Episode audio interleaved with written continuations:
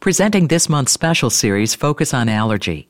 Allergy season is in full swing. From asthma to food allergies, ReachMD is keeping you up to date with the latest in allergy medicine. Long acting single agent beta agonists should be used in tandem with a corticosteroid for the treatment of asthma. Despite an FDA black box warning to this effect, evidence suggests that nearly half of our patients do not take these medications together, which appears to result in more severe asthma attacks and an increased mortality risk. In theory, longer acting beta agonists should help with compliance. But if these single agent drugs aren't taken as recommended, is there a role for them in the treatment of asthma? You're listening to ReachMD Radio on XM 160, the channel for medical professionals. Welcome to a special segment, Focus on Asthma. I'm your host, Dr. Jennifer Shu, practicing general pediatrician and author. Our guest is Dr. Jesse Joad, professor of pediatrics at the University of California Davis School of Medicine, and a former member of the Pulmonary and Allergy Drug Advisory Committee of the Food and Drug Administration. Welcome, Dr. Joad. Thank you. Happy to be here. Now, you also have a master's degree in clinical pharmacology and served on the FDA committee, which evaluated the use of these long acting beta agonists, or also LABA, as we sometimes call them, for asthma. Why did the FDA recently study single agent LABAs as well as those that are combined with a steroid in the same inhaler? The reason is that the information we have to date was all done as studying the single agent preparations and that's the one that showed there was an increased risk of death from asthma in people who were taking them versus those who did not. So actually the interest was what could we find out about if they came in as a combined preparation? Would that be safer? And that was the sort of the dilemma that we had at our meeting so, can you give our audience a reminder of what the single agent long acting beta agonist drugs are that, that were studied? Yes, salmeterol and formoterol are the generic names of the drugs. And they work by opening the airways for 12 hours at a time, basically, so that you can take them once in the morning, once at night. And it's like people are used to with albuterol, which works for only four hours, but which and that one is a short acting one but these long acting ones go much longer. They're a lot more convenient. It seems like they should have been a good idea. Are there any other long acting ones that are on the market? Those are the only two in the united states. What are the combination steroid and long acting beta agonist inhalers that are available? Those are called advair and symbicort. Those are of course brand names i'm telling you now because it's a combination of two drugs for each of them with Advair being salmeterol and fluticasone and Symbicort being formoterol and budesonide. Is that correct? Correct. Okay, and so the review of the studies that you did, how many patients did you look at and, and what ages were they? The studies were done in a large number of patients, particularly for Advair, and they showed that if you used Advair, it was not a risk to have a long acting beta agonist in it as long as it was in a fixed combination with the inhaled corticosteroid. And that's in comparison with the studies that had shown that the LABA all by itself, even with people who were also prescribed a separate inhaler with inhaled corticosteroid, seemed to result in increased risk of asthma death. So, why might that be that having the medicines in the same inhaler is different from having the medicines in separate inhalers? The main thought is that people are more adherent if they take one inhaler with both things in it. If you use that inhaler with the long acting beta agonist in it, you will know later in the day whether you remember to take it or not because you can feel it. You don't feel every day whether you remember to take your inhaled corticosteroid. You feel exactly the same later in the day as you did earlier. It's a very preventive medicine that works in the long term, but you don't feel an immediate change. So it's easier to forget your inhaled corticosteroid inhaler than your long acting beta agonist inhaler. So if you put it all in one, then they'll remember to take their inhaled medicine, which includes automatically the two components that they really need to get. There are also some scientific thoughts behind it. Inhaled corticosteroids may make the beta long acting beta agonist more effective and a safer way to take it than if it's not combined together. So, why might a single agent long acting beta agonist then cause asthma to become worse rather than better? We don't know exactly how it is. There's various thoughts, and probably one of the best thoughts are that people don't notice that their asthma is getting worse. That you have this medicine that makes you feel better every day, but it's not getting at the root cause of the asthma, which the inhaled corticosteroid does. So the studies show that a long acting beta agonist makes you have less exacerbations and less symptoms. That's why we thought they were such a good thing in the first place. But if what it's doing is masking a worsening of the asthma so that people don't notice that their asthma is starting to get worse until it's too late, then that's a problem for it. So I think that's probably our main thoughts behind it. There are certainly some other thoughts, like the one I just mentioned, where inhaled corticosteroids puts the receptors back on the top of the cells so that they're more able to act. And if you don't, if you take the one without the other, then you can get into some trouble. Was it found that the effect of monotherapy with a long acting beta agonist was different in children versus adolescents or adults? There was a tendency for it to be worse in children than it was in adults. And it also, there was a tendency for it to be worse in African Americans than it was in Caucasians.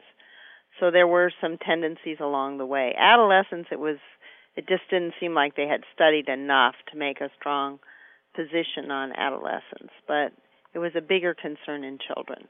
And why do you think there was a, a bigger problem in children and African Americans compared to other populations? I don't think we really know the answer to that. I guess I wouldn't even try to speculate.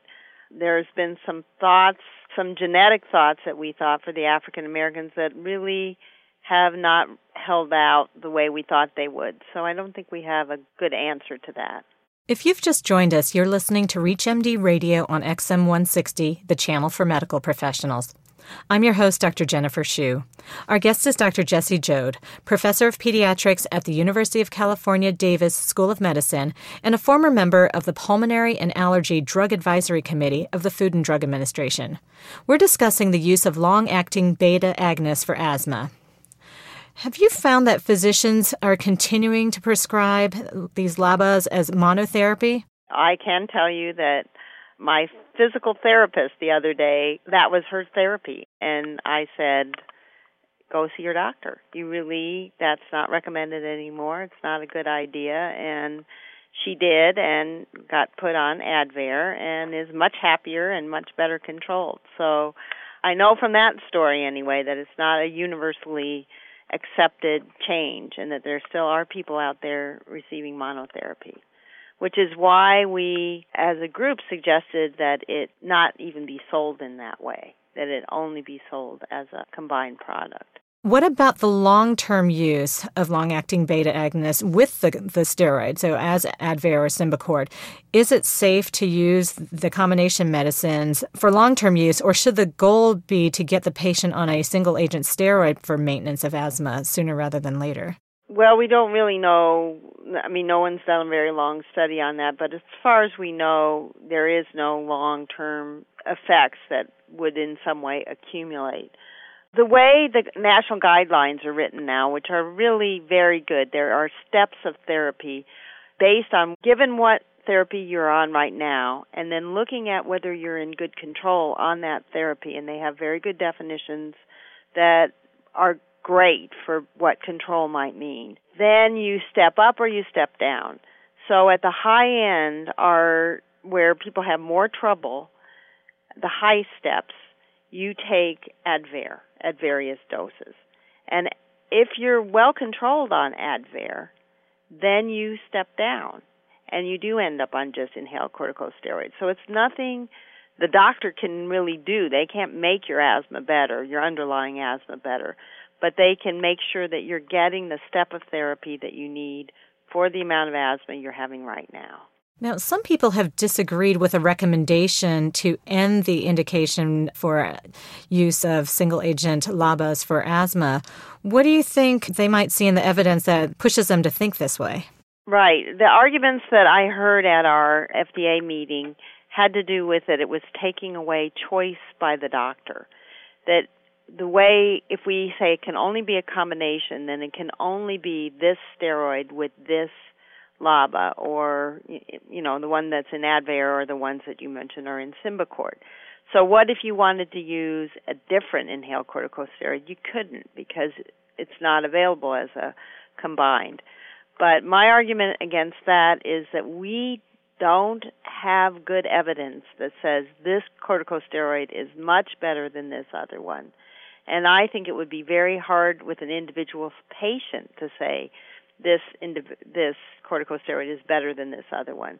So given that general lack of knowledge between corticosteroids, I don't think a physician needs to be able to have that kind of choice and mix and match their own way. I think we can go with what's available and be perfectly fine.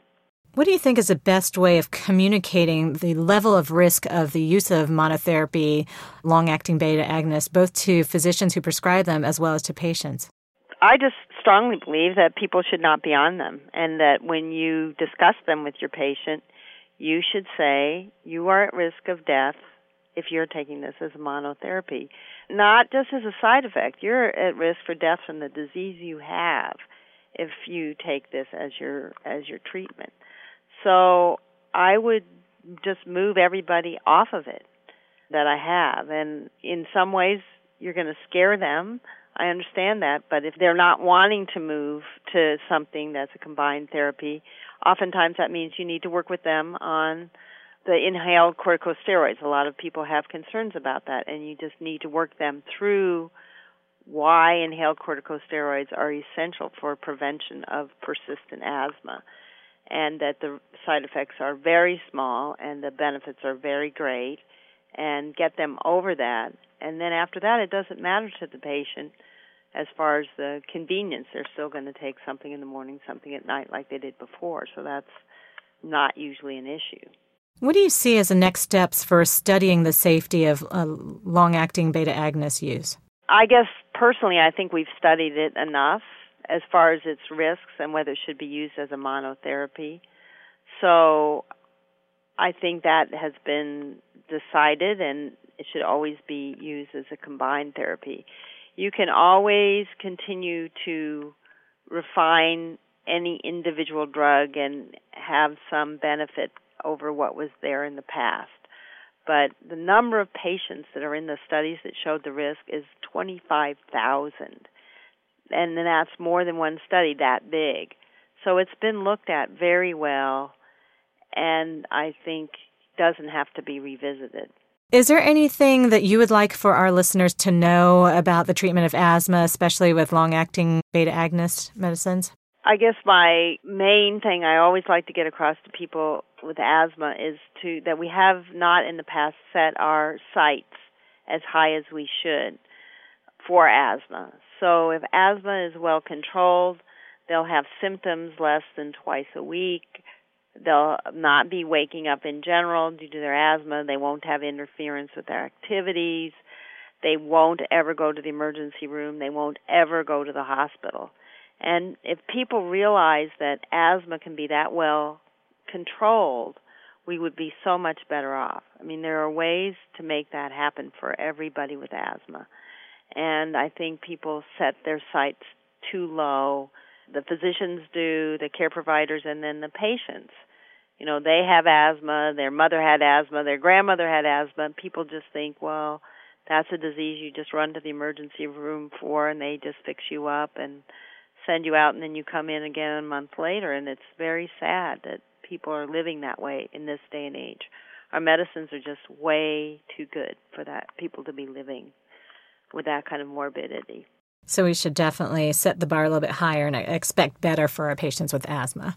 Exactly, and the guidelines help you do that. So they they give you some direction on how to make that happen. I'd like to thank our guest, Dr. Jesse Joad. We've been discussing the use of long acting beta agonists for asthma. I'm Dr. Jennifer Shu. You've been listening to ReachMD Radio on XM 160, the channel for medical professionals. ReachMD, online, on demand, and on air. Please visit us at ReachMD.com and thank you for listening. You've been listening to this month's special series, Focus on Allergy. For a program guide and a complete list of shows, please visit us at ReachMD.com